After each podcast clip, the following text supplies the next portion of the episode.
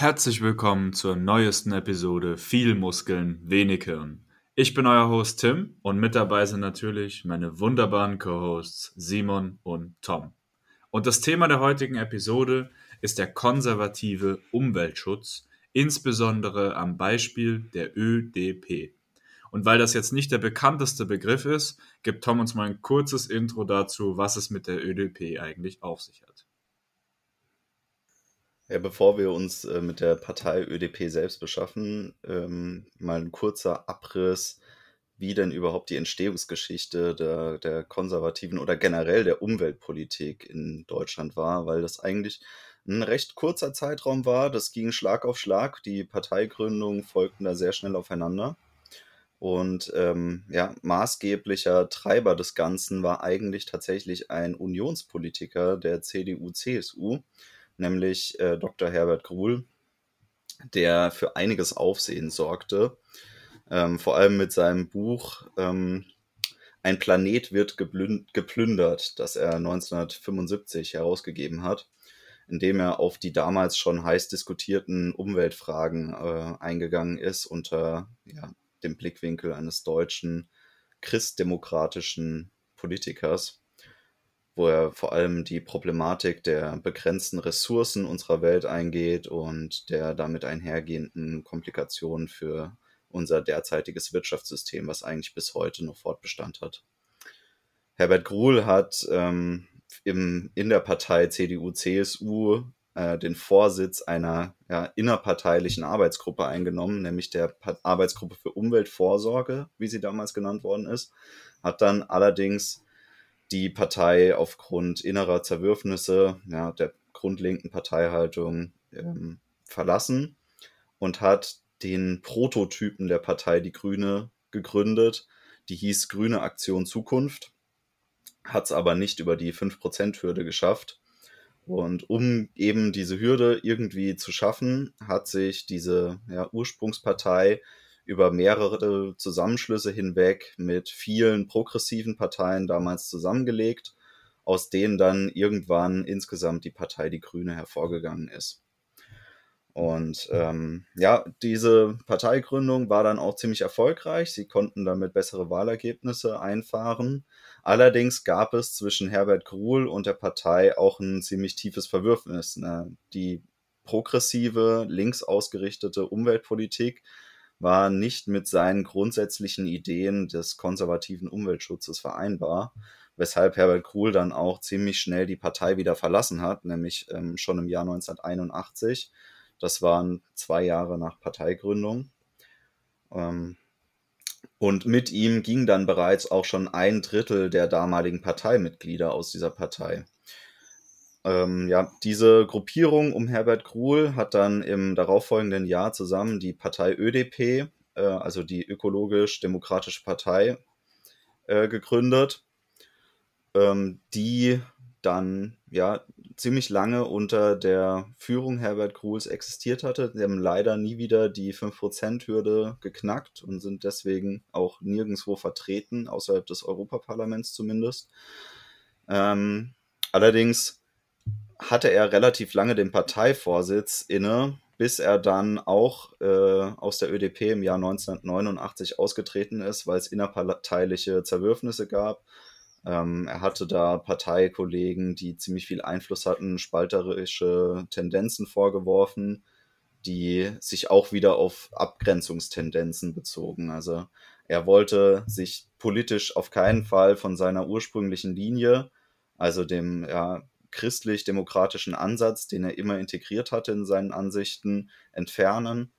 Allerdings, und das sieht man, wenn man sich heutzutage das Grundsatzprogramm der Partei anschaut, ja, sind die nur noch in Nuancen enthalten. Also man merkt schon, von den Grundideen Herbert Gruhls ist nicht mehr viel in der Partei zu sehen und auch der konservative Umweltschutz ist äh, weniger Teilcharakter dieser Partei. Er ist noch vorhanden, würde ich sagen. Da können wir gerne nachher drauf reingehen, wenn wir ähm, die Partei uns näher angucken. Aber insgesamt muss man sagen, auch die Partei ÖDP ist ähnlich progressiv gestaltet, wie es die Grünen ist, also wie wir es von den Grünen gewohnt sind. Ja, ähm, danke dir für, für, die, für das spannende Intro.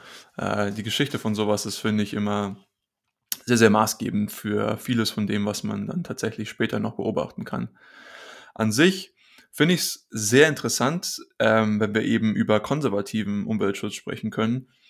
Ähm, gerade eben, weil wir beobachten, dass heutzutage viel von diesen umweltschutzpolitischen Aktionen und Maßnahmen eigentlich sehr stark durch progressive Parteien getrieben sind wohingegen an sich der Ursprung des Ganzen im Konservativen liegt. Also wenn man sich zum Beispiel mit solchen Leuten wie Aldo Leopold zum Beispiel beschäftigt oder auch tatsächlich, es gibt viele, viele Vorgründer, die auch aus den äh, klassisch liberalen äh, Denklagern kommen, dann hat man eben halt entweder diesen stark konservativen Gedanken wie bei Leopold oder halt eben äh, einen etwas liberäreren, äh, libertäreren Gedanken und ich finde es sehr spannend, wie eben dann diese Wandlung gekommen ist.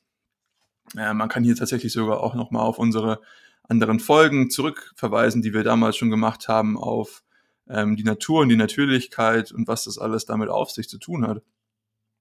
Aber ähm, wenn man dann jetzt zum Beispiel mal drauf eingeht, ähm, wie eben diese Wandlung war und dass er dann zum Beispiel auch gesagt hat, hey, so wie ihr das macht, halte ich jetzt für nicht den besten Ansatz, also in Bezug auf die Grünen und äh, ihre Wandlung hin zu einer sehr, äh, beziehungsweise ihre Ex Grundlage hin auf einer sehr progressiven Politik, ähm, fühle ich mich tatsächlich auch zurückerinnert an unsere Folge zu Ted Kaczynski und ähm, seinen Ansätzen, der ja tatsächlich damals auch gesagt hat, dass wir uns nicht, also mit wir meinte er eben, dass das Bündnis seiner An Anhänger, sage ich jetzt mal, oder Leuten, die seinem äh, Glauben äh, unterschrieben haben, dass diese sich nicht mit Progressiven anbändeln können, weil eben dieser progressive Gedanke ähm, alles andere übernimmt. Und das ist tatsächlich etwas, was ich auch beobachte heutzutage, dass eben diese äh, vermeintlich umweltfreundliche Politik, zum Beispiel der Grünen, äh, eigentlich nur ein, ein Vorhang oder ein, ein Mantel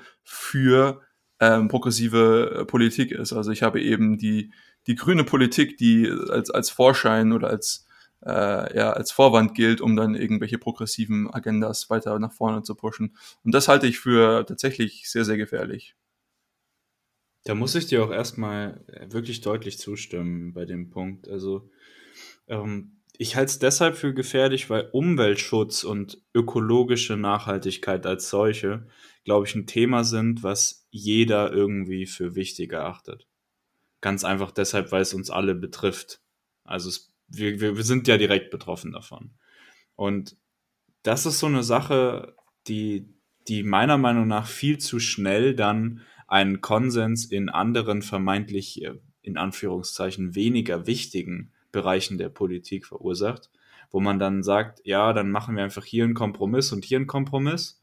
Und ähm, Hauptsache der Umweltschutz ist die höchste Maxime. Und dann sehen wir halt, dass diese kleine, radikale, linkere Population da sich über die Jahre deutlich durchgesetzt hat und jetzt eben dafür gesorgt hat, dass die, die gesamte Richtung der grünen Politik in der Gesellschaft als solche total links ankommt und betrachtet wird. Ein Problem, was ich damit tatsächlich auch sehe, ist, dass viele Leute, die eher konservativ eingestellt sind, dann sagen, na gut, ich möchte eben nicht diese Politik unterschreiben und bin im Prinzip dagegen. Ja, gut, wir haben halt diese Identitätspolitik, dass man sagt, okay, was auch immer du machst, ich bin dagegen. Und dahingehend ist, ist der, das Ziel von, sage ich mal, Umweltschutz daran gebunden, dass man progressive Politik macht.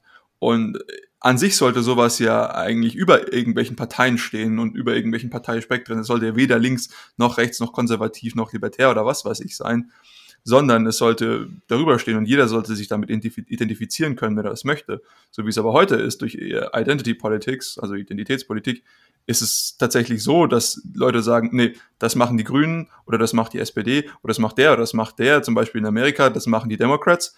Das kann ich nicht unterschreiben, ähm, aber das machen wir nicht. Aber wie wir schon angefangen hatten, an sich kommt der ganze Gedanke sehr stark von, von Konservativen, die gesagt haben, guck mal, was die hier mit unserem Land machen oder, oder wie hier irgendwelche Sachen zerstört werden. Und das wollen wir nicht haben. Und das waren zum Beispiel auch damals viele Republikaner, die mit solchen Argumenten gekommen sind, bis dann halt irgendwann die, dieser Wandel stattgefunden hat. Ein wichtiger Faktor, der dabei zu betrachten ist, aus meiner Sicht, ist, dass ökologisch gedachter Umweltschutz ähm, immer ein konservativer Faktor ist. Das heißt, du, du siehst in der Umwelt, also dem, dem, was die Umwelt mit dir als Individuum macht, mit dem, was die Umwelt mit der Gesellschaft an sich macht, ein Wert, der erhaltenswert ist.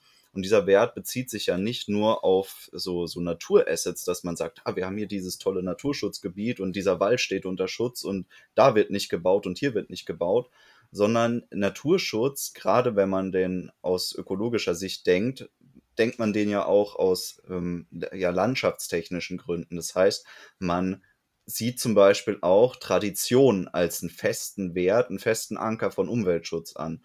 Das heißt, traditionalistische Landwirtschaft ist ein, ein wichtiger Aspekt des konservativen Umweltschutzes, aber auch gewisse Werterhaltung im Sinne von ja, restriktiv denken, wenn es um Bauflächen geht. Es wird nicht alles als Baufläche genutzt, es darf nicht alles als Baufläche genutzt und versiegelt werden, sondern man sagt ganz klar, hey, es ist uns viel mehr wert, diese Flächen weiterhin offen zu halten, als hier dem, dem Wirtschaften zum Beispiel oder der, dem Bevölkerungswachstum freie Bahn zu lassen und zu sagen, okay, dann werden halt da mehr Flächen versiegelt.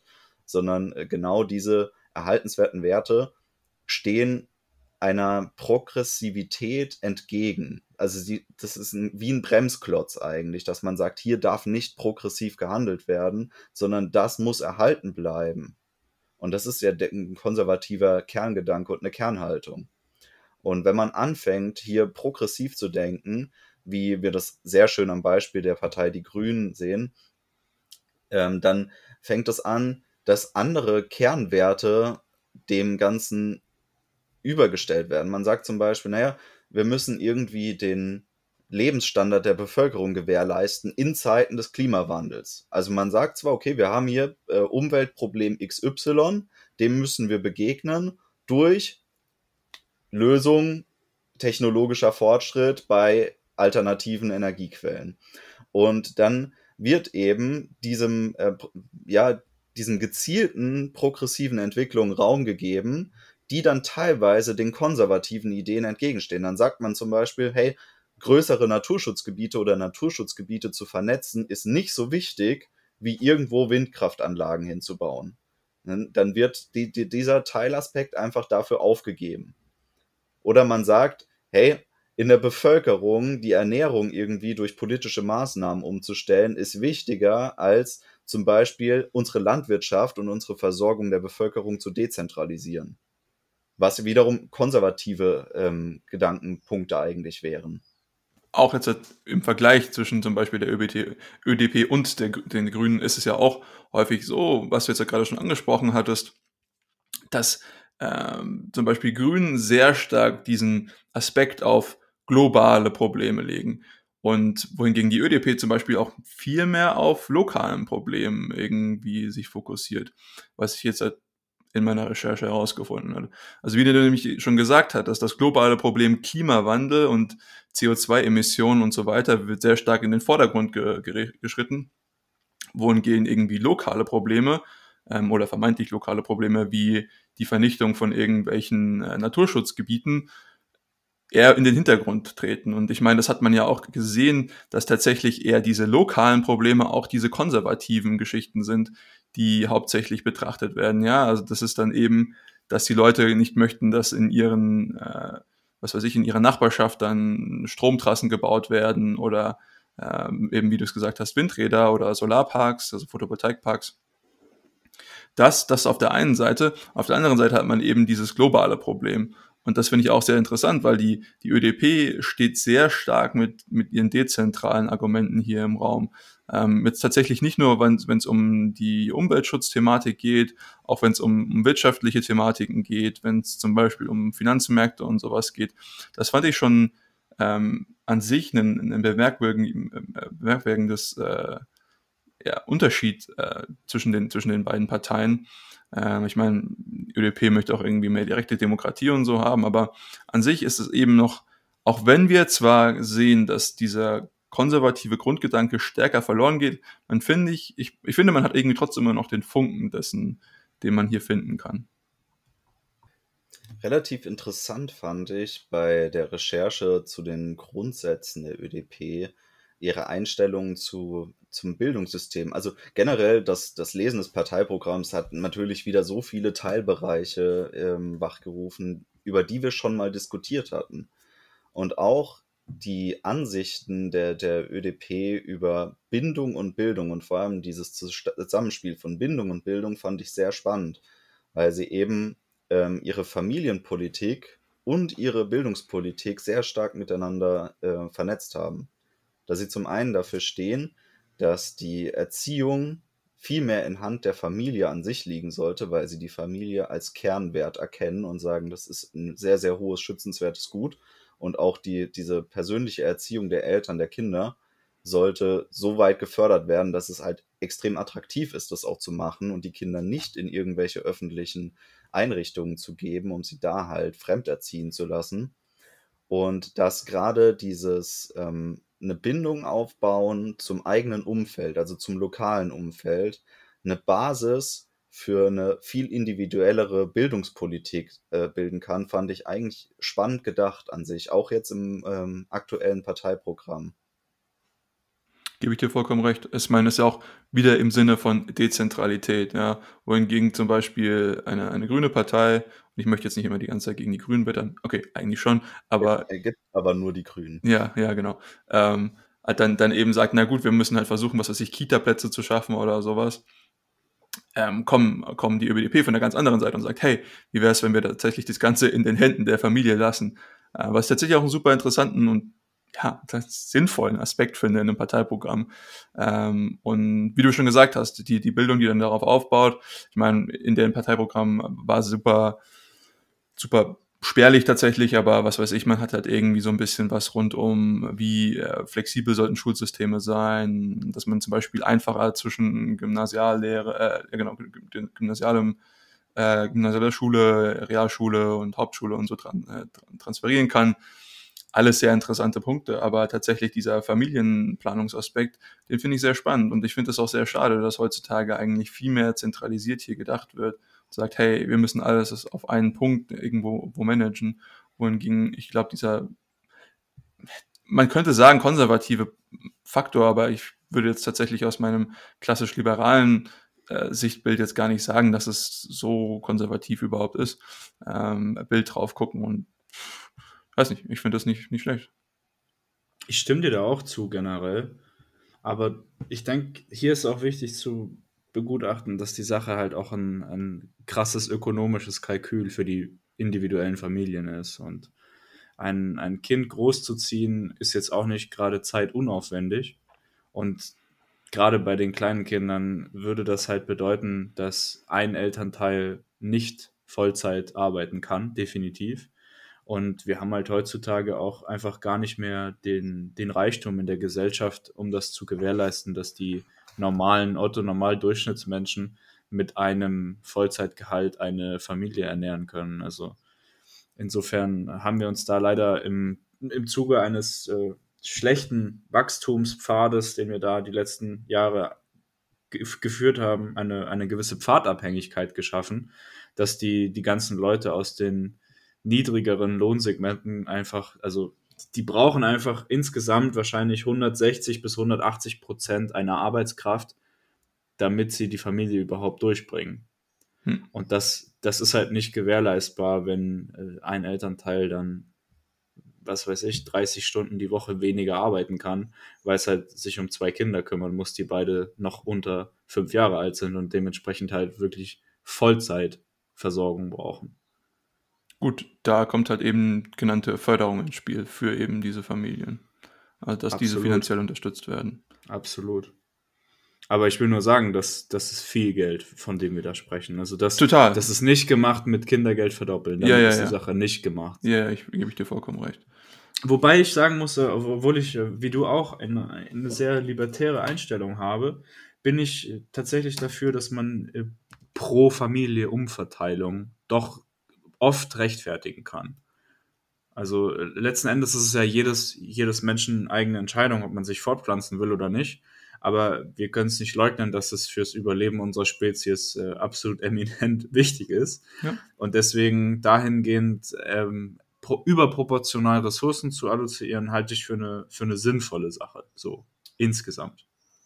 ich, ich, denke auch genau das ist wieder das, was mit ähm, dem konservativen Gedanken da äh, zum Ausdruck gebracht wird. Man identifiziert eben einen, einen Wert, ein Gut, in dem Fall die Familie und die Erziehung durch die Eltern, ähm, als Kernwert unserer Gesellschaft und stellt den dann über zum Beispiel wirtschaftliche Interessen oder über ja, andere Staatsausgaben, die dann da vielleicht äh, gemacht werden könnten. Man sagt einfach, nein, das ist halt eben genau dieser Wert, den wir haben möchten, den wir erhalten möchten.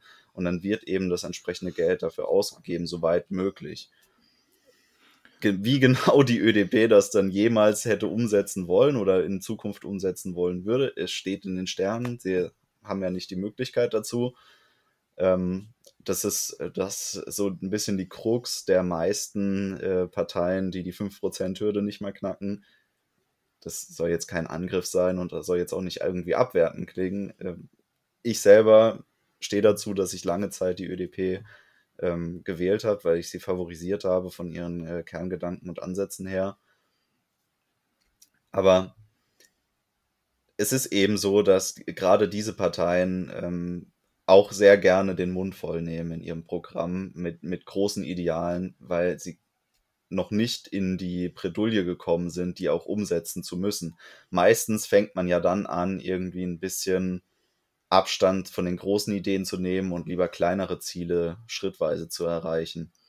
Aber dennoch finde ich es äh, wichtig, sich über diese Kernideen Gedanken zu machen und dann die Partei auch irgendwie dazu zu bringen, sich den diesen Kerngedanken zu verpflichten, auch in Zukunft. Du hattest jetzt halt gerade über die Kerngedanken geredet und das ist für mich ein ganz guter Stichpunkt, nochmal zurückzukehren auf die, das Statement, was du gerade gemacht hast, dass zum Beispiel wirtschaftliche Aspekte in den Hintergrund gestellt werden. Und jetzt ist aber gerade im Punkt auf die Familienpolitik sehe ich das gar nicht so als Kostenpunkt. Ja? Die Leute stellen das häufig als, naja, ich muss das eine oder das andere machen. Da, ja, es gibt irgendwie einen Trade-off zwischen den beiden. Und gerade hierbei sehe ich für einen langfristigen Wachstumspfad einer, einer Wirtschaft und einer Nation ist es eben eine, eine super Familienpolitik ist unfassbar unterbewertet, wie wichtig das sein kann. Ja, also die Leute sind jetzt schlagartig von äh, Überpopulationsrhetorik äh, hin zu Unterpopulationsrhetorik gewechselt und sagen, oh Gott, äh, wir haben nicht mehr die Arbeitskräfte und ähm, die, das, das Sozialsystem bricht zusammen, weil wir irgendwie zu viele Rentner haben, zu wenige Junge. Und das ist tatsächlich was, womit ich mich jetzt halt nicht erst seit diesem Jahr beschäftige, wo im Prinzip die meisten Leute damit angefangen haben, rumzuwerfen. Tatsächlich finde ich, ist das ein Punkt, der, der mir schon eine Weile irgendwie auf dem Herzen liegt. Und ähm, ich fand auch diese ganzen Diskussionen bezüglich äh, Überpopulation schwierig. Ähm, alles, was ich damit sagen möchte, ist, äh, auch so ein Programm der ÖDP ist davor nicht gefreit, dass sie eben diese scheinbar vermeintlichen äh, Haken gegenüber einer, eines freien Marktes oder eines wirtschaftlichen Wachstums, egal wie das jetzt äh, herbeigeführt wird, schlagen wollen. Und aber tatsächlich sehe ich das gar nicht so im, im Widerspruch. Ähm, also auch da fehlt vielleicht noch so ein bisschen äh, ökonomische Feinheit, aber ich glaube, das äh, kann man hier mal kurz vergeben. Weil ich den Punkt sehr gut finde, Simon, dazu einen Satz. Ähm, mich erinnert das an die Debatte Quantität oder Qualität von den Kindern aus dem Studium. Ähm, das äh, ist natürlich sehr hart formuliert, aber das kommt aus, aus dem mittelalterlichen England, wo es eben so war, dass die Leute sich halt stark fortgepflanzt haben, damit halt ein oder zwei Kinder auch überleben und damit die dann eben in der Lage sind, sozusagen den Unterhalt der Eltern zu finanzieren, wenn diese nicht mehr arbeiten können. Und im heutigen Zeitalter, um, um das jetzt natürlich bei dieser überspitzten Formulierung mal zu lassen, würde ich sagen, ein, ein Qualitätsargument ist heutzutage wichtiger als ein Quantitätsargument, weil wir im Zuge des technischen Fortschritts einfach die Möglichkeit haben, diese Arbeitskraft maschinell oder per künstlicher Intelligenz ähm, durchführen zu lassen. Und der, der eine wesentliche Vorteil, den wir Menschen, also jetzt aus ökonomischer Perspektive, gegenüber Maschinen oder KI haben, ist der, dass wir Intuition und Kreativität besitzen. Und das sind zwei Dinge, die sehr in die Richtung des, des Qualitätsaspektes gehen, also doch sich sehr viel Zeit nehmen für Kinder und möglichst gut ausbilden und so weiter. Und in der Hinsicht würde ich sagen, wenn wir auf die ganz lange Zukunft gucken, macht es auf jeden Fall Sinn, die Institution Familie an sich sehr zu stärken. Nun gut, ich meine, mein Argument war jetzt ja tatsächlich auch, dass man äh, eben nicht nur auf Qualität gucken muss, also äh, auf einen gewissen Faktor. Und wir sehen das ja in, vielen modernen Volkswirtschaften, sei es jetzt halt irgendwie gerade Europa, Deutschland, Italien sehr, sehr stark ausgeprägt, äh, aber auch Frankreich. Ähm, man sieht es auch in Japan schon seit Ewigkeiten, in vielen südostasiatischen Ländern, mittlerweile auch Korea, dass eben die Geburtenzahlen sehr, sehr niedrig sind und äh, dass ein, ein Schrumpfen der Gesellschaft äh, zu potenziell sehr starken sozialen Spannungen führen kann, gegeben, dass halt viele ältere Menschen sich dann auf die, die Leistung der Jüngeren verlassen müssen. Die Folgen dessen, ich kann es jetzt nicht abschätzen, aber es ist ein Argument dafür zu sagen, okay, wir haben auf jeden Fall dieses Qualitätsaspekt, äh, Argument und da gebe ich dir auch vollkommen recht, das ist sehr, sehr wichtig.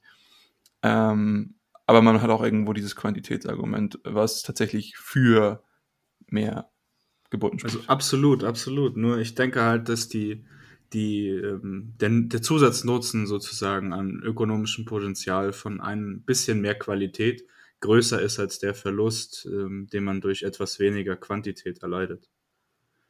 Also natürlich ist es langfristig für uns schwierig, wenn die Gesellschaft schrumpft, aber solange sie kontrolliert schrumpft, ist das Ganze auf jeden Fall handelbar.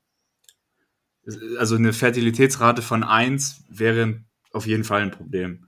Aber ob es jetzt 1,9 ist oder 2,0, da würde ich argumentieren, das ist gar nicht so wild. Da sind wir schon lange drunter, aber ja. An sich würde ich da schon gerne intervenieren, weil Grundmotivator der damaligen ja, Umweltbewegung war ja auch die grundlegende Kritik des ähm, exponentiellen Bevölkerungswachstums weltweit, was zur damaligen Zeit noch zu einem größeren Sensationscharakter geführt hat als heute. Also heute steigen die Milliarden, ohne dass es noch jemanden großartig stört oder dass man es überhaupt mitbekommen würde. Aber damals befinden wir uns ja noch in einer Zeit, wo diese Milliardenmarke eigentlich noch relativ frisch geknackt worden ist und wo man gemerkt hat, hey, das geht jetzt aber wirklich rasant äh, bergauf mit dem Bevölkerungswachstum. Und da ähm, ja viele der ursprünglichen Umweltbewegungen auf den, ja, zum Beispiel den, den Bericht vom Club of Rome ähm, beruhen, kann man schon auch so argumentieren, dass ein Bevölkerungswachstum problematisch ist, weil man sich in einer begrenzten Welt bewegt. Also irgendwann ist der Platz aufgebraucht, irgendwann sind auch die Ressourcen aufgebraucht.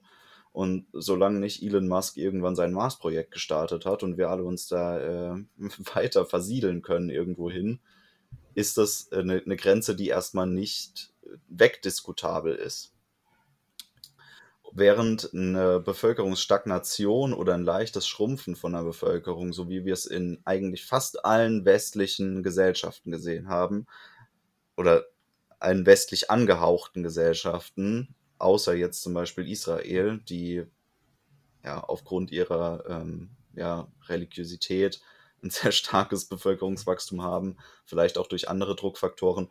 Aber grundsätzlich diese Bevölkerungsstagnation hat man in eigentlich allen westlichen Zivilisationen gesehen und die wurde in der progressiven Rhetorik immer als Problem kommuniziert. Man hat gesagt, oh, was machen wir nur? Rentenproblematik, du hast es angesprochen, Spannung in der Gesellschaft, mehr alte Leute, man ist dann auch militärisch nicht mehr so gut aufgestellt. Das ist auch ein wichtiger Faktor, der dabei meistens nur im Subtext mitschwingt. Allerdings kann man das genauso gut als eine Art Chance, das Wachstum für sich neu zu definieren. Oder generell, ich will es nicht immer Wachstum nennen. Eigentlich ist es ja eine Entwicklung und kein Wachstum. Wachstum bedeutet, dass von irgendwas mehr da ist oder irgendwas wächst und vielleicht auch irgendwann stirbt eigentlich ist es ja nur eine gesellschaftlich-kulturelle Entwicklung, vielleicht auch eine wirtschaftliche Entwicklung. Und genau das kann man eben als Chance auffassen.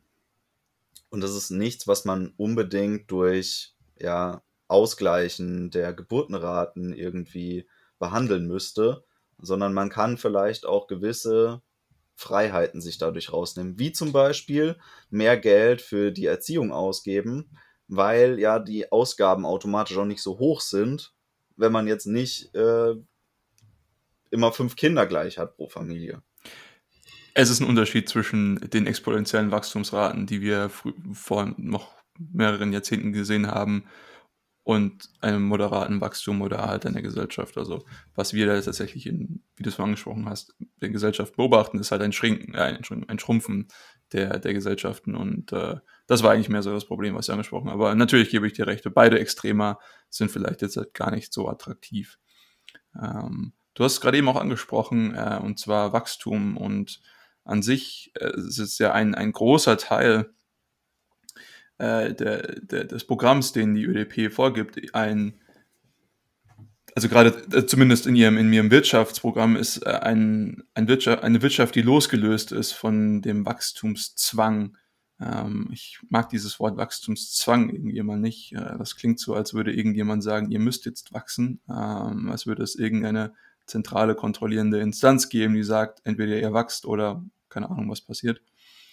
Und das ist meiner Meinung nach gar nicht so der Fall. Ähm, natürlich gibt es, sage ich mal, eine Art impliziten Zwang vielleicht zu sagen, okay, wir müssen jetzt wachsen, weil ansonsten passiert X oder Y, ähm, was weiß ich, unsere Kredite platzen sonst oder sowas, was natürlich, ja, doof ist. Ähm, aber das Ganze wird immer zum Beispiel viel mit Kapitalismus und sowas eingesetzt und äh, an sich ist das für mich die falsche Konnotation. Äh, der Kapitalismus äh, kann das zwar machen, er kann aber auch viele andere Sachen machen. Und ich hatte das, glaube ich, schon vor Ewigkeiten mal angebracht hier.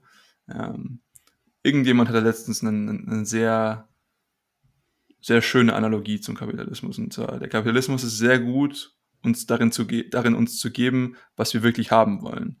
Und ähm, wir sind halt nur allerdings häufig entsetzt darüber, was wir haben wollen. Und dementsprechend äh, muss man sich sehr, sehr vorsichtig sein, vorsichtig sein über das, was man sich wünscht. Und tatsächlich vielleicht auch ähm, vorsichtig sein, was die äh, Präferenzen über Präferenzen sind, wenn man das so formulieren kann. Und äh, da sehe ich halt, gut, ich meine, das ist halt meine Betrachtungsweise, die so vielleicht so ein bisschen picky hier jetzt ist. Aber an sich kann man auch sich ein freies Wirtschaftssystem vorstellen, äh, was nicht durch Wachstum gezwungen ist. Und ähm, das, das nervt mich tatsächlich immer sehr, sehr häufig, wenn ich das sehe. Ich spreche es hier nochmal und ich glaube, es ist nicht zentral zu den Punkten der ÖDP, aber ich wollte es trotzdem nochmal gesagt haben. Der Rant ist auf jeden Fall ein gutes Thema für eine Follow-up-Folge irgendwann mal. Ähm, ich, ich kann dir da nur zustimmen, tatsächlich. Die, die Sache, die wir halt im Moment haben, ist ja die, ich, ich glaube, grundlegend wurde es ausgedrückt schon mit diesen Gedanken von grüner und schwarzer Null, die, die formuliert worden sind ähm, im, im Bezug der Schuldenpolitik der Bundesregierung. Da hat man ja ganz lange von der schwarzen Null gesprochen, also dass wir einfach keine neuen Schulden aufnehmen. Und dann hat man ja irgendwann gesagt, hey, ähm, wir könnten ja einfach die grüne Null machen. Also wir nehmen einfach so viel Schulden auf, dass unser Schuldenberg sich proportional gleichmäßig vergrößert wie unser BIP-Wachstum. Und ich glaube, die, die Idee dahinter ist grundsätzlich gar nicht dumm, aber man hat nicht dran gedacht, dass es eben so eine Pfadabhängigkeit schafft, dass man sich dran gewöhnt zu sagen, hey, wir machen halt zwei Prozent mehr Schulden pro Jahr, weil wir ja auch zwei Prozent mehr Wachstum haben.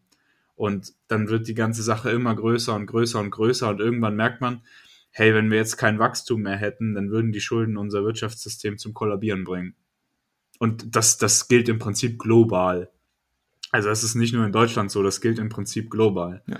Und ähm, das, das ist eine ziemlich miese Sache, weil was wir im Moment beobachten, ist, dass die Schulden relativ zum Bruttoinlandsprodukt und auch globalen Bruttoprodukt immer weiter zunehmen, aber dass die Schulden eigentlich kleiner werden, wenn man sie vergleicht mit den Global Assets in der Totale. Nur die Schwierigkeit hier ist, die Total Assets, die werden von, von Preisen in der Immobilienbranche groß, großzügigst beeinflusst. Und die, der Immobiliensektor, der ist halt einfach unproduktiv und besteht vor allem in den, in den wirklich relevanten Preisen halt aus absolutem Luxusscheiß, der, der für die Wirtschaft nicht mehr relevant ist, sondern das sind irgendwelche 100 Millionen Euro teuren Wohnungen in irgendwelchen Penthäusern, die einfach nur als Anlageobjekte benutzt werden. Und das ist genauso wie, wie mit Kunst. Ja, ich kann ein Bild haben im Louvre, das kostet 500 Millionen Dollar. Das heißt aber nicht, dass es für die Wirtschaft irgendeinen produktiven Nutzen erfüllt. Und wenn jetzt die Leute keine Kohle mehr haben, dann ist das Bild auch nicht mehr 500 Millionen wert, weil dann kann sich niemand mehr leisten. Und das ist so eine Sache, die, die gerät da oft in den Hintergrund, wenn man darüber nachdenkt und sagt, ja, so schlimm ist es ja gar nicht mit den Schulden, weil unsere Produktivität, die ist äh, tatsächlich seit einigen Jahren am, am Schrumpfen. Und das ist eine Sache, die uns dann wieder zu diesem nominellen Wachstum zwingt, damit uns die Schulden nicht so wehtun. Gut, du sagst jetzt, hat, äh, dieses Bild zum Beispiel hat jetzt keinen produktiven, keinen produktiven Nutzen bei dem Wort produktiv gebe ich dir recht. Nutzen kann auch anders definiert sein. Ja, jeder hat irgendwie eine andere Wertschätzung, zum Beispiel für dieses Bild, wenn ihr sagt, das bringt mir so viel Freude, äh, mir das anzuschauen oder die Kultur, die dahinter steht, die durch, durch dieses Bild verdeutlicht wird, ist mir wert, dafür 500 Millionen auszugeben, kann diese Person definitiv machen. Ähm, aber natürlich gebe ich dir recht äh, und auch gerade zu sagen, ähm, wir wollen ein Wirtschaftssystem, was nicht mehr was keinen Wachstumszwang mehr hat, also eines, welches durch zum Beispiel hohe Schulden dazu getrieben ist zu wachsen, und aber auf der anderen Seite zu sagen, wir müssen die grüne Null fahren, in der wir halt eben Schulden aufnehmen für grüne Projekte, ist für mich halt irgendwie so ein bisschen eine, eine, gesplittene Realität, die halt sich für mich nicht ganz so stark vereinen lässt. Ähm, also klar, die, die, die Schulden, beziehungsweise die anwachsenden Schulden und die existierenden Schulden äh, eigentlich im Prinzip aller Gesellschaften auf dieser Erde sind für mich ein sehr, sehr großes Problem und äh, werden tatsächlich aber auch weder von, was weiß ich, den Grünen noch von der ÖDP noch irgendwelchen anderen Parteien, sind wir mal ehrlich, adressiert. Ja, weil es ja doch keine einfache Frage ist. Ne? Ich meine. Ja, ganz ehrlich, ich meine, das Problem ist, keiner hat Lust, derjenige zu sein, der sagt, na gut, wir, wir versuchen jetzt äh, Schulden abzubauen, wir, wir werden jetzt irgendwie Ausgaben zurückfahren und so weiter. Weil, naja, jeder will natürlich seine politische Basis irgendwie in irgendeiner Art befriedigen und sagen, hey, guck mal, wir machen das für euch oder wir machen das für euch. Und es sei denn, deine politische Basis ist irgendjemand wie ich, der sagt, na gut, wir sollten vielleicht Schulden zurückfahren, ähm, wirst du die Leute damit nicht äh, zufriedenstellen, wenn du sagst, na gut, wir kürzen eure Leistungen oder was weiß ich. Na, es gibt halt in der Menge nicht so viele Leute, die sagen würden, hey, ich bin zufrieden damit, nichts zu kriegen, wenn wir dafür Schulden abbauen. Richtig. Ich, ich habe so eine leichte Problematik damit, dass hier so verschiedenste Bereiche zusammengeworfen werden unter dem einen Begriff Wachstum. Weil auf der einen Seite ist das eine, eine ja, individuelle Werteentwicklung, also im Sinne von Geldwert, Wertschätzung von irgendwelchen Dingen. Eine Wohnung ist so viel wert, wie viel man halt gerade auch dafür bezahlen kann oder wie groß die Wertschätzung dafür ist, dieses Objekt zu besitzen. Aber an sich wenn man jetzt wirklich über Wachstum als Prozess redet, und äh, Wachstum als Prozess ist ja ein naturwissenschaftlich definierter Begriff, dann äh, kann man eigentlich fast nur von tatsächlicher Produktion sprechen. Also dass wirklich irgend, von irgendwas mehr da ist als vorher. Und das war genau der Punkt mit dem, mit dem Produktivitätsargument. Wir genau. haben halt, wir haben halt im, in dem Asset Value ein riesiges Wachstum, in Anführungsstrichen, einfach weil die Zahlen größer werden aber in der Produktivität, in dem, was tatsächlich produziert wird, stagnieren bzw. schrumpfen wir. Ja, genau deswegen kann ich das nicht leiden, wenn man diesen Begriff Wachstum einfach für alles Mögliche verwendet, obwohl gar kein Wachstum stattfindet, weil man die Begrifflichkeit falsch verwendet. Es ist halt einfach deplatziert. Man meint damit zwar, dass man meint diese positive Entwicklung, die man beobachten kann, die man auch vielleicht in irgendeiner äh, Skala darstellen kann, aber damit ist alles ausgedrückt nur kein Wachstum als Wachstum an sich. Und weil eben Wachstum sich wirtschaftlich gesehen eigentlich nur auf Produktivität beziehen lässt, beinhaltet das auch, dass es irgendwann natürlich das Ende dafür gibt. Also das ist wie in der Natur, ein Organismus kann kein endloses Wachstum aufzeichnen, ohne irgendwann sterben zu müssen. Ich habe tatsächlich ein Problem damit zu sagen, dass es alles nur über Produktivität und so zu definieren ist. Meiner Meinung nach kann man alles Mögliche damit reinschmeißen. Ne? Also zum Beispiel, wir haben, wir vergleichen mal einen Fernseher, der damals 1980 gebaut wurde und einen Fernseher, der heutzutage gebaut wurde. Ähm, schätzungsweise kannst du den zu einem ähnlichen Preis kaufen oder verkaufen. Ähm, kannst du irgendeine Preiskategorie raussuchen. Gab es damals auch alles schon. Das Enjoyment, den Genuss, den, Fern den Fernsehen zu schauen, so, ist allerdings exponentiell größer, meiner Meinung nach. Also wenn ich damals auf irgendeinem alten Röhrenfernseher irgendwas geschaut habe oder heute auf dem neuesten 8K-Fernseher, hast du nicht gesehen. Also ich meine, das sind Sachen, die lassen sich nicht messen. Ähm, gut, also kann man sagen, die damals hatten trotzdem Spaß gehabt, ihren Fernseher zu gucken. Ähm, das ist ein Argument, was ich tatsächlich äh, valide finde, aber das, das findet man in sehr, sehr vielen äh, Aspekten. Man kann irgendwie sagen, der Kühlschrank ist leiser geworden ähm, und der Kühlschrank ist äh, viel, viel besser geworden. Ich habe jetzt halt viel mehr Freude aus diesem Kühlschrank, keine Ahnung. Ähm, und das ist aber nur das, der eine Punkt des Arguments. Das, der andere ist zu sagen, na gut, ich muss ja auch einfach nicht mich über Wachstum definieren. Äh, das ist das Problem. Wenn man Wachstum anschauen möchte und zum Beispiel auch Veränderungen anschauen möchte, dann muss man immer irgendwas messen können. Und gerade eben zum Beispiel diese, diese Genugtuung oder diesen Nutzen, den man durch irgendwas erfährt, das ist, das ist nicht messbar. Alles, was du messen kannst, sind zum Beispiel monetäre Werte oder sowas. Und das ist ja auch gut und das ist wichtig und das ist richtig und das brauchen wir auch. Ähm, aber dieser Fokus darauf ist so ein bisschen das, was mich stört. Dementsprechend glaube ich zum Beispiel auch, dass ein freies wirtschaftliches System auch anderweitiges Wachstum in Anführungszeichen äh, hervorrufen kann da sind wir jetzt dann vielleicht gar nicht mehr bei Wachstum, wie Tom das vorhin so schön gesagt hat, sondern bei Entwicklung. Genau. Und das wäre das wär ja auch eine sehr schöne Sache. Ich, sehe auch, dass diese beiden Begriffe tatsächlich sehr häufig durcheinander geworfen werden. Von daher äh, gebe ich euch vollkommen recht. Ich habe ja auch nicht äh, die, die, die, eure Grundpositionen irgendwie kritisiert, sondern ich mag nur nicht diese begriffliche Vermischung, die da nichts zu suchen hat. Weil das impliziert einen Prozess, den es da so nicht gibt. Ja. Und ähm, aber ich finde es ganz interessant, dass du jetzt diese technologische Entwicklung äh, angebracht hast, weil einer von Herbert Kruhls Kernpunkten aus der damaligen Zeit war, dass die Produktion ja auch umgedacht werden muss. Und da würde ich jetzt gerne mal dieses Beispiel wieder aufgreifen, dass man eben diesen alten Röhrenfernseher hat und man hat zum Beispiel einen modernen Flatscreen dann würde ich sagen, ja, der moderne Flatscreen, der bringt ein bisschen mehr Spaß. Der hat vielleicht auch super innovative äh, Funktionen, die er hat. Man kann sich super schnell vernetzen mit anderen technischen Spielereien. Man kann sein Smartphone direkt darauf überspielen und so. Er bietet einem viel mehr Möglichkeiten, die man nutzen kann. In dem Sinne hat man vielleicht auch in irgendeiner Form mehr Freude daran, an dem Gerät. Allerdings ist die Langlebigkeit dieser beiden äh, Technologien nicht mehr miteinander vergleichbar.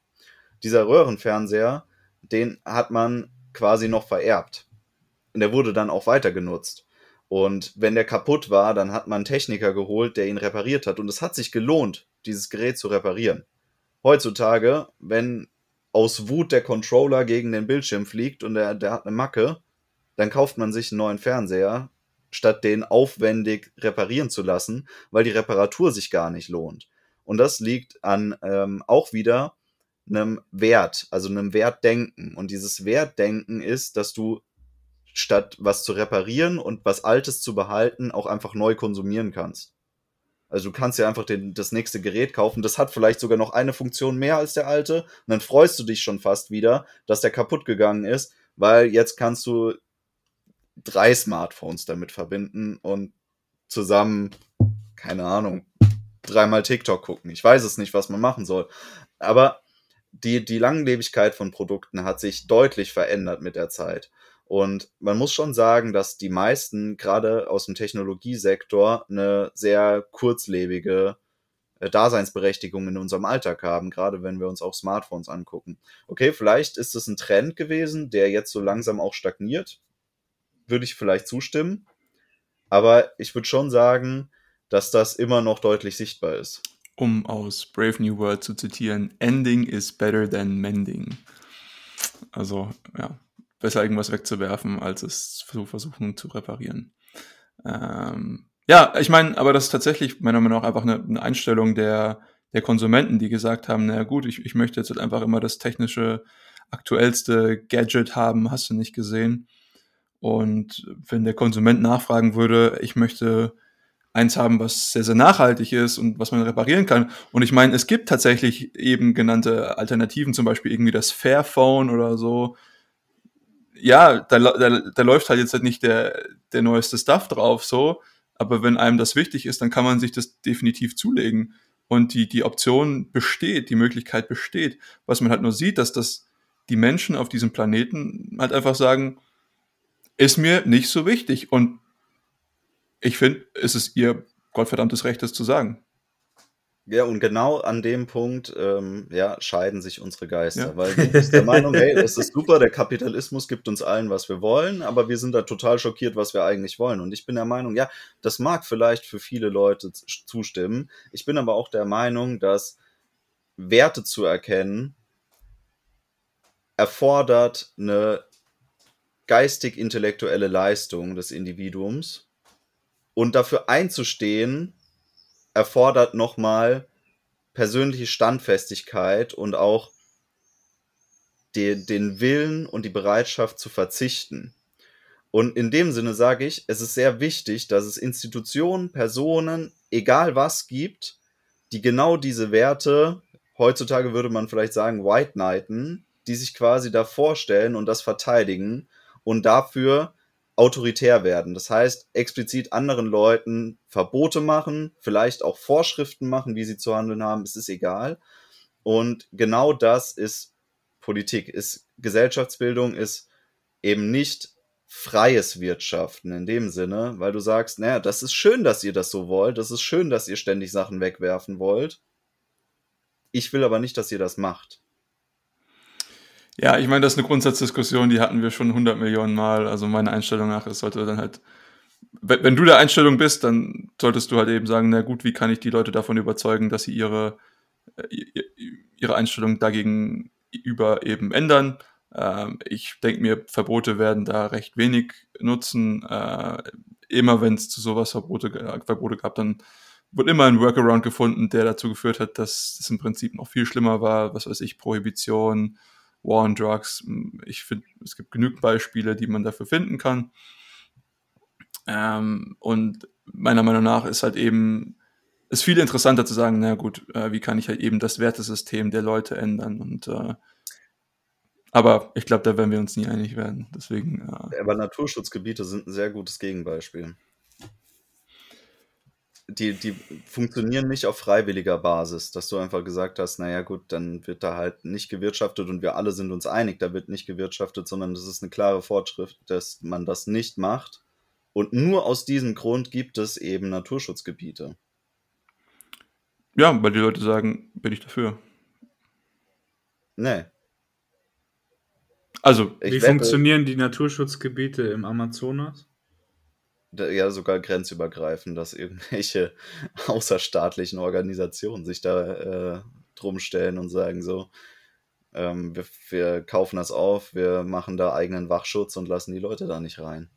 Na, aber dann sind es ja wieder Präferenzen von Privatpersonen, die dafür sorgen, Richtig. dass das stabil ist. Aber ob das jetzt Privatpersonen sind, die das machen, oder ob das staatliche Organisationen sind, spielt in dem Sinne erstmal keine Rolle, weil oh. das Gut an sich geschützt wird. Nee, spielt, spielt wohl eine Rolle, ähm, weil ich habe den Leuten, sage ich mal, jedem die Möglichkeit geboten, zu sagen, das ist das Stück Land, ihr könnt machen damit, was ihr wollt. Der Markt hat gesagt, naja gut, ähm, die Leute, die das Ganze wirtschaftlich nutzen wollen und, sage ich jetzt halt mal, ausnutzen wollen vielleicht, die hatten so eine Zahlungsbereitschaft. Aber die Leute, die das Ganze bewachen wollen und beschützen wollen, die hatten eine Zahlungsbereitschaft, die war marginal höher, vielleicht viel, viel höher, wir wissen es nicht. Aber zumindest hat sie gewonnen. Und sozusagen hat damit der Markt entschieden, na gut, die Präferenz der Leute dafür, das Ganze als Naturschutzgebiet einzusetzen, hat, hat überwogen und dementsprechend ist es auch vollkommen fein für mich, dass es ein Naturschutzgebiet ist. Das heißt, für dich würde das auch quasi Artsterben als Konsequenz irgendwie überwiegen. Wenn du jetzt sagst, da sind bedrohte Arten und naja, gut, aber die haben halt mehr Geld ausgegeben und die anderen, denen war die Art wohl nicht so wichtig. Vielleicht hatten die auch einfach nicht genug Geld, um das dafür auszugeben. Aber naja, ist halt jetzt so, dann sterben die halt, dann gibt's die halt nicht mehr, ist halt verloren, naja, gut. Ja, ich weiß, das ist die logische Konsequenz meines Argumentes. Scheiß drauf, gibt's halt keine Koalas mehr. ja, sicherlich, sicherlich sind Koalas knuddelig, fluffig genug, dass sich dafür genug Leute finden würden, die zusammenlegen würden und sagen, Mensch, die retten wir. Ähm, aber ja, das ist ja tatsächlich dieser, dieser Faktor, den man häufig beobachtet, gerade in vielen Artenschutzbewegungen, dass die Tiere, die süß und knuddelig sind, deutlich stärker geschützt sind als die, die irgendwie schleimig, hässlich und äh, glitschig sind oder sowas. Was ja auch Sinn macht. ja, aber es ist ja auch keine gute Rechnung. Also zum Beispiel, das Geiersterben hat sehr große ökologische Probleme mit sich gezogen. Und jetzt gibt es immer noch nicht besonders viele Menschen, die äh, sich denken, ach, Geier? Ja, das sind ganz tolle Vögel, auf die müssen wir aufpassen. So, die meisten Leute denken, alter Geier, what the fuck, keine Ahnung, gibt's irgendwo in Texas, kein Bock auf die. Dieses ähm, Verantwortung übernehmen für das Ökosystem, in dem wir leben und auch, dass das stabil bleibt, ist extrem wichtig. Und wenn du diesen Wert eben nicht anders vermitteln kannst, indem Aufklärung halt nicht unbedingt dazu führt, dass sich wirtschaftliche Interessen ergeben, die dann für den kleinsten Schleimwurm sich einsetzen, dann muss man irgendwie anders dafür sorgen, dass genau das geschützt bleibt und erhalten bleibt. Weil die Konsequenz dessen ist nicht einfach so überschaubar. Wenn ein Organismus ausstirbt, kannst du noch lange nicht sagen, ja gut, dann war der halt nicht wichtig. Ja, ja ähm, vollkommen. Äh, Sehe ich definitiv. Und wie willst du das jetzt in einem freien Markt lösen? Ne, dann muss halt der freie Markt politisch in einer Situation entscheiden, hey, wir müssen an der Stelle Macht so, so stark konzentrieren, dass es demokratisch legitimiert ist, wenn dann eben einer eingreift. Ich, ich gebe zu, dass es. Und das sieht man ja beim Naturschutzgebiet auch. Ne, ich gebe zu, dass es schwierig ist, aber du hast gerade gesagt, Verantwortungsbewusstsein. Und das Ganze besteht aus zwei Teilen. Verantwortung und Bewusstsein. Und ich glaube, du kannst Verantwortung nicht einfach institutionalisieren. Du musst das Bewusstsein dafür schaffen, dass das Ganze wichtig ist. Und weil ansonsten wirst du halt irgendwann eine Periode haben, wo viele Leute, wo, wo Leute zum Beispiel nicht das Bewusstsein haben oder die Leute an der Macht eben sagen, na gut, dieser Schleimwurm, der ist mir jetzt halt gerade bums egal. So und dann wird das Naturschutzgebiet halt irgendwie eingeschränkt oder verkleinert oder abgeschafft oder sonst was. Ja, und dann ist es wieder ein Free-for-all. Also die Sache ist, es ist für mich kein nachhaltiger Gedanke, wenn wir nochmal auf unsere Parteien hier zurückgreifen. Es ist kein nachhaltiger Gedanke, zu versuchen, das zu institutionalisieren. Es geht, es ist ein immer währender Kampf, um das Ganze den Leuten vor, den, vor Augen zu führen und zu zeigen, wieso zum Beispiel irgendwas wichtig ist. Und irgendwas zu versuchen, durch Regeln zu forcieren, ist halt das ganze Problem nur ein bisschen wieder aufgeschoben, bis halt irgendwie, keine Ahnung, zum Beispiel die, die politischen Willen irgendwie umsch umschlagen und dann irgendjemand anders in der Macht ist und der sagt, ja, ähm, interessiert mich nicht, mach mal weg. Es geht hier darum, Kernwerte zu schaffen, zu identifizieren und in irgendeiner Form zu festigen. Und äh, genau das sorgt für langfristige Stabilitätsphasen in der Gesellschaft. Was wir sehr gut daran nachvollziehen können, wie das Christentum zum Beispiel in vielen Regionen über langfristige Zeiträume in diesen Kernbotschaften, zehn Gebote, für eine gesellschaftliche Stabilität gesorgt hat. Weil das immer die Basis für alles war, was darauf aufgebaut hat. Jeder hat sich irgendwie versucht, darüber zu legitimieren und sich dann auch an genau diese Kerngebote zu halten. Und die haben dann das meiste Handeln in irgendeiner Form beeinflusst. Und wenn du eine Institution schaffst, die außerhalb der Wirtschaft liegt, die genau diese Kerngebote identifiziert und in die Gesellschaft trägt, dann erschaffst du einen ja, Stabilisierungsfaktor, der über lange Zeiträume Bestand haben kann. Und diese Fluktuation kann auftreten, wird auftreten, stimme ich dir absolut zu.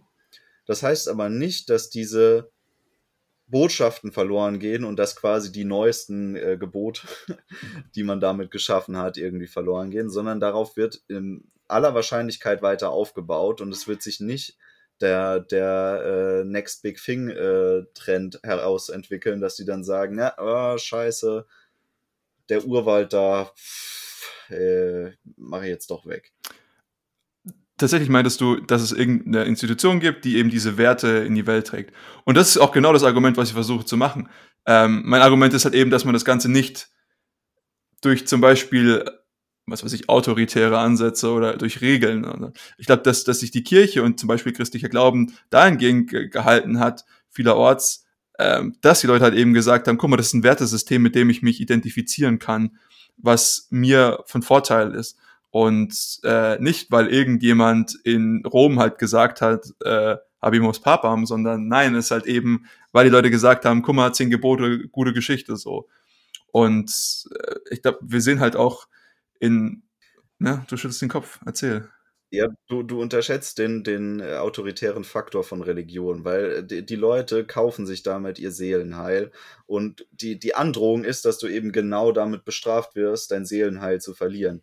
Und je nachdem, wie du gepolt bist, natürlich heutzutage ist es sehr schwer nachzuvollziehen, weil viele Leute machen sich da keine Sorgen mehr drum. Aber damals war das, das ging dir direkt an die Geldbörse, wenn jemand gesagt hat, du brennst im Fegefeuer. Also deiner seelischen Geldbörse. Und genau deswegen waren das ja auch nicht einfach nur so Vorschriften und Richtlinien, wo du gesagt hast, ja, die gefallen mir, da passe ich mich an, sondern du hast gewusst, ey, wenn ich mich nicht daran halte, dann brenne ich. Und das war jetzt jetzt, das ist eine Strafandrohung, die heute schwer nachvollziehbar ist, die damals aber sehr legitim war und die Leute direkt betroffen hat.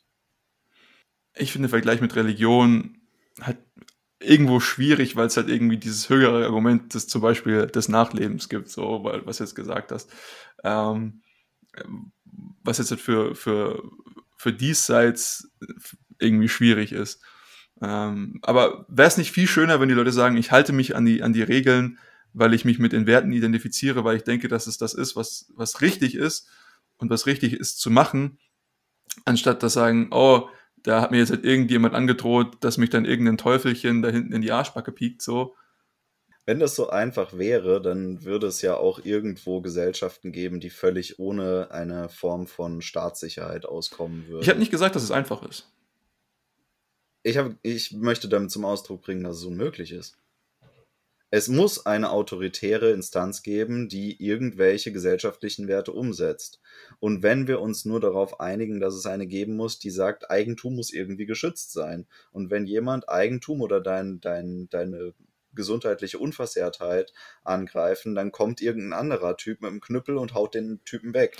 Ich habe ich hab nicht gesagt, dass wir uns im Anarchismus befinden. Ähm, das, das ist tatsächlich auch immer das, worauf ich immer festgenagelt werde. Also, okay, du bist irgendwie gegen viele Institutionen, aber ein paar sind schon irgendwie erlaubt. So. Und natürlich, das ist immer das Argument. Und die Welt ist nicht einfach. Ja, wenn ich jetzt sagen würde, entweder komplette äh, Anarchie oder kompletter, ähm, äh, was weiß ich, äh, Totalitarismus. Nein, das ist nicht das Argument, was, was irgendwie relevant ist. Die, die Welt ist, unsere Realität ist grau, nicht schwarz oder weiß. Irg ja, aber interessanterweise versuche ich ja immer irgendwie eine neue Basis zu, zu implementieren, die jetzt im Moment vielleicht noch nicht ganz so ausgeprägt ist oder nur in Teilen. Und dann reagierst du immer sehr allergisch darauf, persönlich. Weil du bist dir für dich okay, Privateigentum schützen oder generell Eigentum schützen, Leibeswohl schützen, das kann man irgendwie institutionalisieren und das kann man auch autoritär umsetzen. Hm. Umweltschutz, weiß ich schon wieder nicht. Das soll der freie Markt regeln. Also ich will ja einfach nur neue Werteebenen in dieses System mit einintegrieren, wo man sich darauf einigen kann, okay, das gehört da mit rein. Ja, aber für mich ist das erstens mal, ja, gebe ich dir recht, das ist tatsächlich ein Angriff, den ich sehr häufig vornehme. Aber für mich, wie gesagt, wie vorhin auch das Argument, für mich muss das gar nicht getrennt sein, wenn ich zum Beispiel sage, hey, das ist privates Eigentum und äh, das, das ist schützenswert dann kann ich auch sagen, das ist zum Beispiel irgendwie mein Wald und der ist schützenswert, weil hier steht, gehört mir. Und äh, wieso nicht?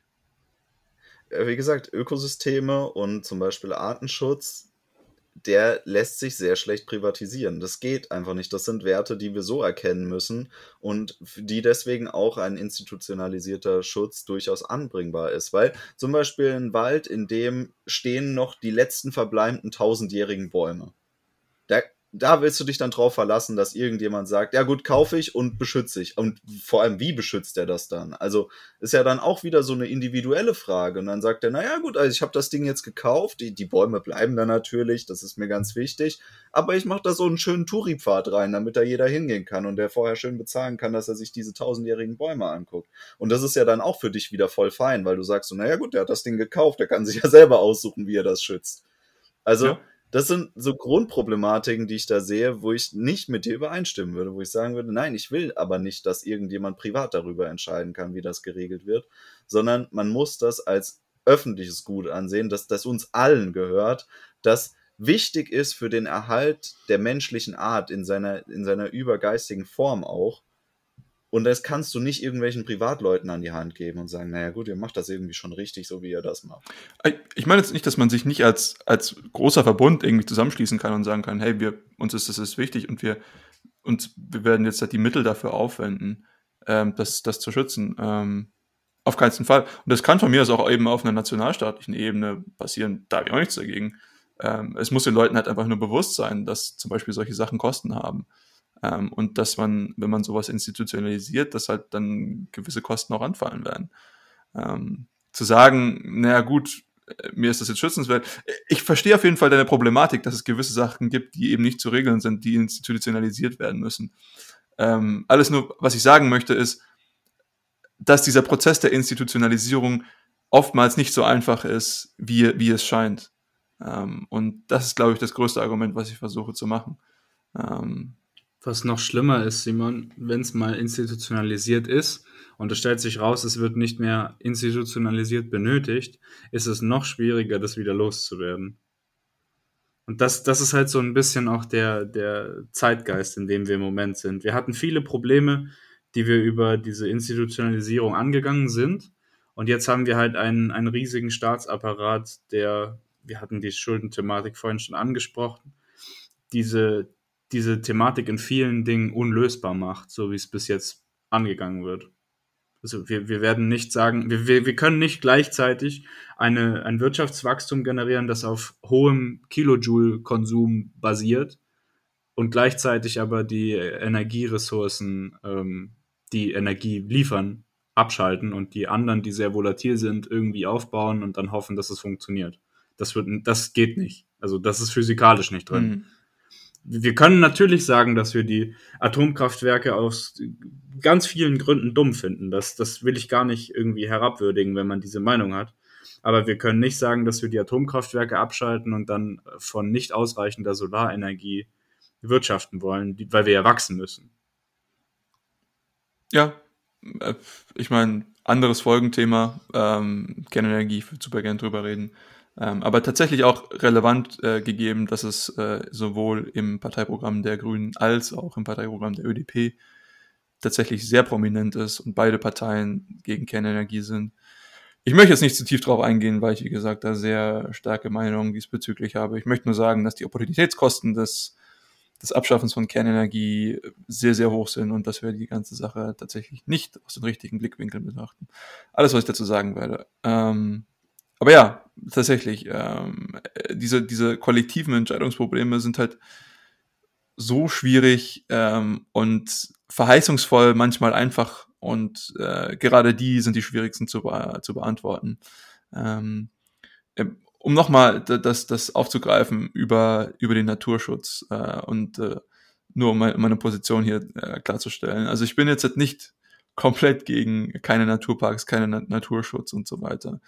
Ähm, ich finde nur die Frage sehr, sehr spannend und äh, kann mir vorstellen, dass es halt auch unter anderem alternative Lösungsansätze geben kann und muss, als das Ganze, ähm, sage ich mal, staatlich oder zentral zu regeln. Und äh, eben zu sagen, ich muss ein Wertesystem versuchen zu etablieren, ein Wertesystem und kein administratives System.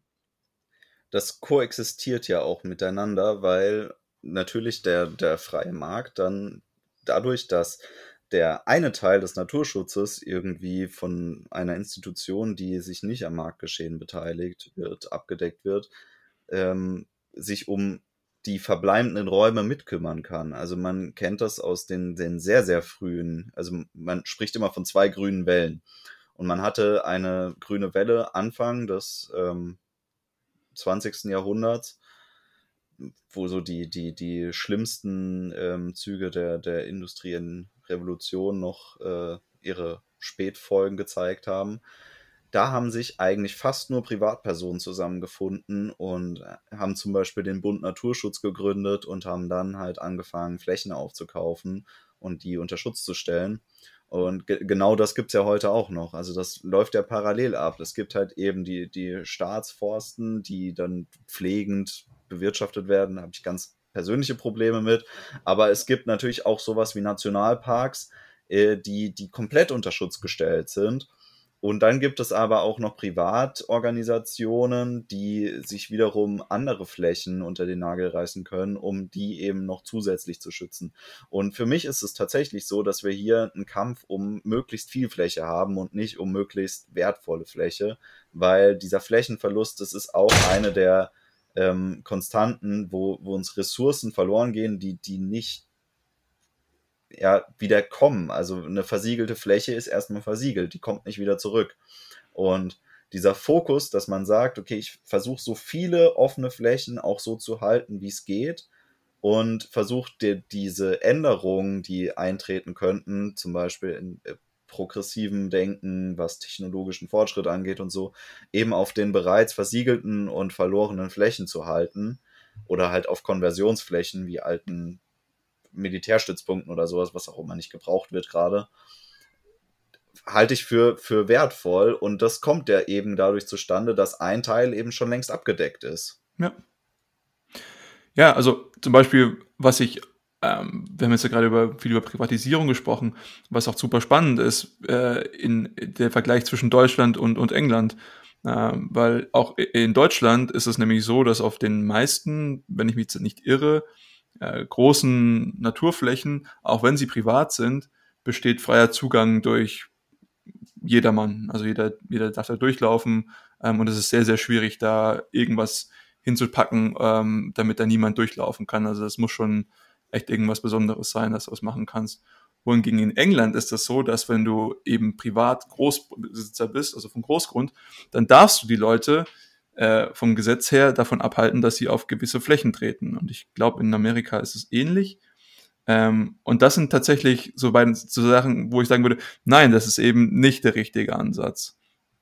Eben zu sagen, hey, jeder muss trotzdem noch äh, die, die, die Möglichkeit haben, äh, zum Beispiel diese, diese Flächen zu betreten, weil ich ja schon als, ähm, als gut für die Allgemeinheit sehe. Ich sehe nicht, dass ich die nicht als äh, äh, eben, eben als, äh, als solches sehe, sondern äh, ja, dass es alternative Ret äh, Schutzansätze gibt hier. Äh, aber ja, auf jeden Fall definitiv super Ansatz zu sagen, na gut, wir haben diesen, diesen zweispitzigen Ansatz zu sagen, okay, wir haben auf der einen Seite haben wir eben, okay, Technologie kann uns definitiv retten so, aber auf der anderen Seite müssen wir halt auch gucken, dass wir eben das, was wir noch haben, nicht einfach versuchen zu, zu technologisieren so, und zu sagen, hey, guck mal, das machen wir jetzt hier überall Windparks hin und Solaranlagen und hast du nicht gesehen. Gerade dazu mal, Tom, du hast das Argument vor ein paar Folgen irgendwann mal gemacht, Deutschland vielleicht dafür gar nicht das Richtige ist, so, also vom, vom Ort her. Ähm, ja, es sind auf jeden Fall Abwägungen und meiner Meinung nach, wenn man intelligent darüber nachdenkt, ähm, also das ist jetzt natürlich eine sehr große Annahme, dass die Leute intelligent denken, ähm, ist es, äh, ist es meiner Meinung nach auch, sollte man zu dem Schluss kommen, dass halt vielleicht die, die Flächennutzung in zum Beispiel Deutschland anders aussehen kann, sollte, müsste, ähm, als man das vielleicht aktuell angeht. Ja, vielleicht da auch diese, diese Einschränkungen in diesem privaten Nutzungsrecht. Das erinnert mich gerade daran, da wollte doch mal einer dieser reichen äh, asiatischen Milliardäre irgendwie in Wien den Platz vom Schloss Schönbrunn kaufen. Und dann hat die Stadt von Wien ihm angeboten, dass er es zum vollen Preis, den sie verhandelt haben, kaufen kann. Aber ähm, er darf halt aufgrund des Denkmalschutzes keinerlei Änderungen daran vornehmen und kriegt auch keinen Niesbrauch. Und äh, danach hat er sich dann entschieden, es nicht zu kaufen. Und da muss ich schon sagen, also das ähm, finde ich an der Stelle ziemlich gut, dass man, dass man da als Stadt Wien so reagiert hat, weil natürlich war das eine horrende Geldsumme, über, die man da hätte verfügen können. Und das ist so eine Sache, da zeigt sich dann am Ende, wie, wie korruptionsfrei ist denn eigentlich ein Land und wie, wie genau ist das dann noch umsetzbar, dass man sagt, hey, wir widerstehen dieser Versuchung und kriegen das jetzt hin, dass wir diesen wie es in Deutschland eben geregelt ist, diesen öffentlichen Zugang weiterhin gewährleisten, unabhängig des Besitzstatus. Ja, es finde ich auch eine super kollektive Entscheidung. Ich meine, das Problem ist, wahrscheinlich hat dann halt irgendein Politiker oder eine Handvoll von Politikern in Wien darüber entschieden, was damit zu tun ist. Ähm, meiner Meinung nach, und da kommen wir zurück zur EDP, hätte vielleicht auch eine direkte Demokratie hier funktioniert. Also gerade auf einem, wenn man eben diesen hohen De Dezentralisierungsgrad dieser, äh, der hier auch irgendwie angesprochen wird, umsetzen würde, könnte man ja sagen, na gut, wir als Stadt Wien können darüber entscheiden und ich glaube, die, der Großteil der Stadt Wien, also der Bevölkerung, hätte dafür gestimmt, eben das so durchzusetzen, wie es durchgesetzt wurde auch. Ähm, und ja, aber finde ich tatsächlich äh, super, dass das so, so gelaufen ist. Also äh, ja, gerade eben diese, diese kulturellen oder auch Naturgüter sind, ich widerspreche hier weder Tom noch dir, Tim, äh, zu schützen. Was ich ähm, noch relativ interessant im äh, Grundsatzprogramm der ÖDP fand, ist, äh, dass sie sehr, also sich auch historisch gesehen sehr oft dafür stark gemacht haben, die 5%-Hürde abzuschaffen oder zumindest einen alternativen Ansatz äh, anzuwenden, als das derzeitig gemacht wird. Weil heutzutage ist es ja so, Parteien, die die 5%-Hürde nicht knacken, die kriegen auch kein Mandat. Und diese Mandate, die offen bleiben durch den kumulierten Prozentsatz dieser Kleinstparteien, die, die werden dann pauschal den anderen Parteien aufgerechnet. Und äh, genau diese Diskrepanz irgendwie auszugleichen und diesen den Wählern von Kleinparteien mehr politische Relevanz zukommen zu lassen, hatten sie eben diesen Vorschlag des äh, Alternativwahlsystems ähm, unterstützt, dass man eben angeben kann, in welcher Reihenfolge dieses ähm, Mandat oder die, die Stimme, die man eben da in die Kleinpartei, die die 5%-Hürde theoretisch nicht schafft, ähm, gibt, weitergereicht wird. Dass man sich selber aussuchen kann, okay, wenn dies nicht werden, rechnet es halt da drauf und wenn dies nicht werden, rechnet es da drauf. Äh, so lange bist du dann bei der Partei angelangt, bis die du am wenigsten haben willst. Aber an, an sich finde ich das eigentlich ganz gut, weil es ja tatsächlich so ist, dass sehr viele Kleinparteien auch darunter leiden, dass es ein Wählerpotenzial gibt, die zwar schon gerne für die stimmen würden, sich aber aus rein kalkulativen Gründen dazu entscheiden, für eine, eine Partei zu wählen, die auf jeden Fall auch regieren kann. Oder aber auch, dass man halt denkt, ja gut, wenn ich die kleinen Partei nicht wählen würde, dann würde ich halt vielleicht die andere Kleinpartei wählen. Aber da, da geht halt sehr viel Wählerpotenzial und vielleicht auch politische ähm, Auswahl verloren, die eigentlich ja potenziell da wäre. Gut, das Wahlsystem, dass das nicht optimal ist, klar. Ich meine, es gibt viele andere Ansätze. Das, was du jetzt beschrieben hast, wird häufig, glaube ich, als Ranked Choice Voting oder RCV beschrieben. Ähm, gerade für Kleinparteien ist es auf jeden Fall super. Ob wir jetzt die 5%-Hürde abschaffen sollten, war ich zu bezweifeln. Wir hatten das Ganze mal, ist gar nicht so gut ausgegangen für Deutschland. Ähm, dementsprechend, vielleicht gibt es ein paar andere Anpassungen, die man machen kann. Ähm, aber ja, ich, ich, ich gebe dir recht. Äh, und man sieht zum Beispiel, dass auch andere Konsequenzen von sowas, zum Beispiel Großbritannien oder Amerika, die eben diese, diese Mehrheitssysteme haben, wo dann halt im Prinzip All or Nothing herrscht, ähm, führt dann halt zum Beispiel zu einem Zustand, wo du halt eigentlich nur rechts oder links hast äh, beziehungsweise die Mitte und dann kurz davon rechts, kurz davon links und äh, recht wenig äh, anderen Einsatz. Und was dementsprechend dann halt aber auch dazu führt, dass sich Parteien wie zum Beispiel die Grünen ähm, sehr stark anpassen mussten und sich von ihren initialen Idealen und Gedanken sehr stark wegbewegen mussten. Und das ist natürlich auch schade, weil, ähm, wie du vorhin schon gesagt hast, ähm, es gibt eben diese Grundsatzgedanken und die, die ÖDP war sehr stark und sehr adamant auf ihren, ihren Grundsatzgedanken festzuhalten. Ähm, wenn ich jetzt aber das, das Ziel habe, auch gewählt zu werden, um da vielleicht irgendwas so ein bisschen mal umzusetzen zu können, äh, dann muss ich mich halt auch versuchen, attraktiv für irgendwie, also zumindest attraktiv genug zu stellen, um eine gewisse Hürde zu überwinden. Und da sehe ich vollkommen, also gerade für Kleinstparteien ist es sehr, sehr schwierig. Ja irgendwie sowas dann zu machen, wenn ich jetzt denke. Und äh, ja, dementsprechend werden viele Wähler auch sagen, na gut, was, was soll ich denn jetzt halt hier die ÖDP wählen? Ne? Das kann ich meine Stimme auch gleich entwerten oder was weiß ich. Das bringt mir ja nichts. Vielleicht wäre es genau da auch wichtig, gerade im, im Lichte dessen, dass ja auch immer mehr Leute behaupten, sie würden die AfD aus Protest wählen, dass man den Leuten halt eine andere Wahl des Protestwahlens zur Verfügung ja. stellt Und man kann ja auch einfach sagen, hey, wenn du die ÖDP wählst und die kommen nicht in die 5%-Hürde, dann verfällt die Stimme einfach, anstatt zu sagen, man rechnet sie jetzt den SPD-Lern und den CDU-Lern gut. Ja. Weil da gibt's da gibt's sicherlich viele Leute, die sich da Gedanken drum machen und sagen, hey, die ÖDP wird's voraussichtlich nicht schaffen. Jetzt mache ich so, dass ich abstimme für ÖDP und dann passiert es am Ende, dass meine Stimme irgendwie zu 20 Prozent grün ist. Und das wollte ich eigentlich ja. nicht definitiv. Ich meine, wir könnten jetzt halt noch ewig uns über das, das Wahlprogramm äh, unterhalten, auch wenn es irgendwie nur 15 Seiten oder so sind. Es gibt super viel darin. Also ich habe mich jetzt halt auch irgendwie mit, mit Ansätzen zu Finanzmarktregulation ihrerseits beschäftigt. Tatsächlich haben sie keine schlechten Ansätze, zum Beispiel keine Bailouts mehr, was ich durchaus unterschreiben kann. Ähm, aber ich glaube, das führt jetzt halt hier auch irgendwie zu weit, äh, wenn wir die ganze Umweltregulatorik beziehungsweise politischen Entscheidungsprozessen diesbezüglich uns zu Gemüte geführt haben. Ich würde die Diskussion wahrscheinlich hier gegen, gegen ihr Ende zuführen lassen. Würdet ihr denn noch irgendwie gerne Punkte anbringen, die euch mit, die euch aufgefallen sind oder die euch noch gerne ähm, loswerden wollt, wenn es um die ÖDP und auch die, den politischen Klimaschutz geht. Ich möchte anbringen, dass Klimaschutz hier äh, falsch an. Ta tatsächlich, ja, das war, ja, siehst du mal, ich bin komplett indoktriniert worden von aktueller Politik und zwar äh, Naturschutz, nicht Klimaschutz.